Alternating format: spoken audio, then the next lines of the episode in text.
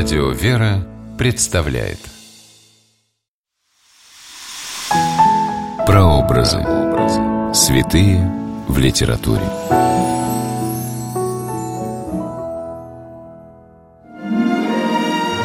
Иногда в небольшом лирическом стихотворении можно передать так много, даже библейские истории, которым уже не одна тысяча лет. Здравствуйте! С вами писатель Ольга Клюкина с программой «Прообразы. Святые в литературе». Сегодня мы говорим о праведной ветхозаветной жене Руфе из стихотворения Инны Леснянской «Руфь». Место действия – город Вифлеем. Время действия – примерно 1100 лет до Рождества Христова. В Ветхом Завете есть книга, дающая особое представление о повседневной жизни древних израильтян, книга Руфи. Однажды в земле израильской случилась засуха, и некий Елемелех с женой Наиминью и двумя сыновьями, спасаясь от голода, переселились в землю Моавицкую. Там сыновья женились на моавитянках. Одну из них звали Руфь.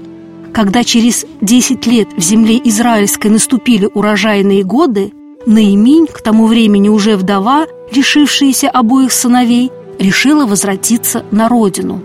Ее невестка Руфь захотела пойти вместе со свекровью, сказав, «Где ты будешь жить, там и я буду жить. Народ твой будет моим народом, и твой Бог будет моим Богом». Стихотворение Инны Леснянской «Руфь» на ветхозаветный сюжет проникнуто удивительным сочувствием к моавитянке, которая по велению сердца отправилась в неизвестность. Следует долг за любовью, Не сэкономлю слова, Твердо идет за свекровью Руфь, молодая вдова. Сладко ль идти на чужбину Знает лишь Бог, да она, Бьются пожитки о спину, Ноют плечо и спина — и образуется ранка, груб сыромятный ремень. Смуглая моавитянка жарит на ужин ячмень. Женщины пришли в Вифлеем как раз во время жатвы ячменя. Чтобы прокормить себя и свою свекровь, Руфь стала собирать оставшиеся после жатвы колосья, как это позволялось беднякам по закону Моисееву.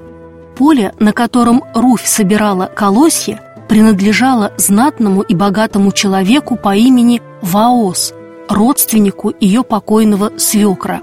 И когда Руфь по совету свекрови напомнила ему о родстве, Ваос оказал иноземке особое внимание, а потом и вовсе, по разрешению еврейских старейшин, взял трудолюбивую, скромную моавитянку в жены.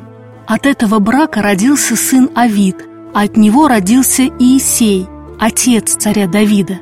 Таким образом, моавитянка Руфь стала прабабушкой царя Давида. Иисус Христос тоже был из рода царя Давида. Он родится позже, тысячу с лишним лет спустя, после того, как Руфь вместе со свекровью отправилась в Вифлеем.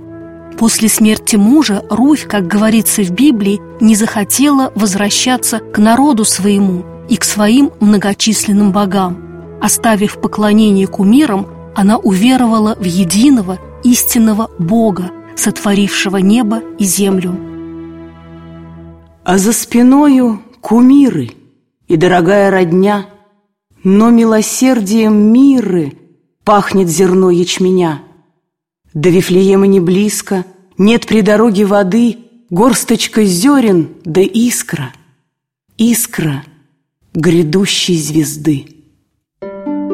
Искорка от костра, на котором Руфь в пути жарит ячменные зерна, и искра грядущей звезды, конечно же, Вифлеемской звезды, что через тысячу с лишним лет зайдет над землей, знаменуя рождение Иисуса Христа. В стихотворении Инны Леснянской «Руфь» эти два огонька словно сигналят друг другу, преодолевая расстояние длиной в тысячу лет – время Ветхого и Нового Завета смыкается при помощи всего одной образной строки.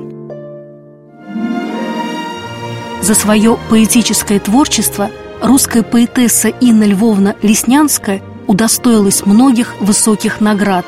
Премию Александра Солженицына ей вручили с формулировкой «За прозрачную глубину русского слова» и многолетне явленную в нем поэзию сострадания. Поэзия сострадания Инны Леснянской проявилась и во многих стихотворениях на библейские темы, в том числе и о маавитянке Руфь, которую православная церковь почитает в ряду святых ветхозаветных жен. С вами была Ольга Клюкина. До новых встреч в авторской программе «Прообразы. Святые в литературе».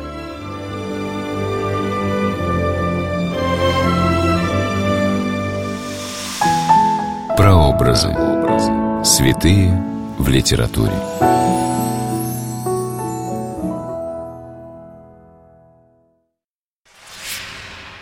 При реализации проекта используются средства государственной поддержки, выделенные в качестве гранта в соответствии с распоряжением президента Российской Федерации от 1 апреля 2015 года номер 79 РП и на основании конкурса, проведенного Союзом женщин России.